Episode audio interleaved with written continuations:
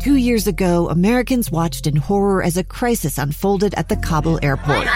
There's desperation and anguish. More than 80,000 Afghans have since arrived in America, but this story is still unfolding.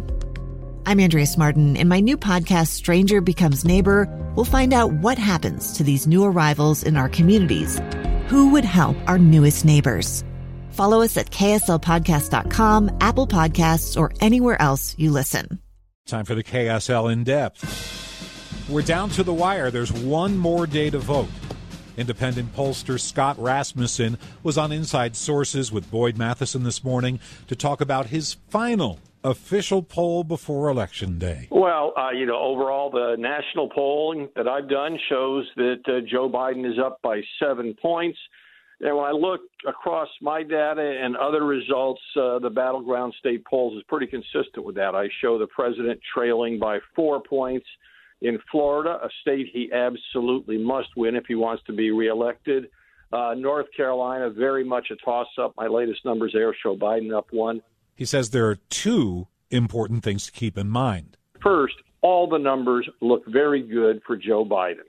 Uh, second, we need to approach all of this with a little bit of humility. You know, four years ago, we were surprised by the results because we didn't take into account the fact that some of these states were really too close to call. And I don't know who's going to win Florida or North Carolina or some of these toss ups right now, but it would be a very surprising result for the president to repeat his miracle uh, victory from four years ago. Whatever happens, Rasmussen says if Biden takes Florida, that's it. The election's over.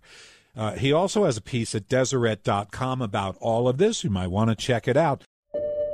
I'm Dave Cawley, investigative journalist and host of the podcast Cold.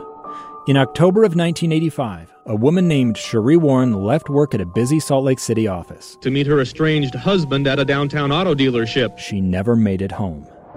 Sheree's car surfaced weeks later in Las Vegas. In the parking lot of a hotel casino. No one knows how it got there. Strange. It was strange. Both Sheree's estranged husband and her boyfriend raised suspicion for investigators. I kind of thought that he might have done something. But no arrests were ever made.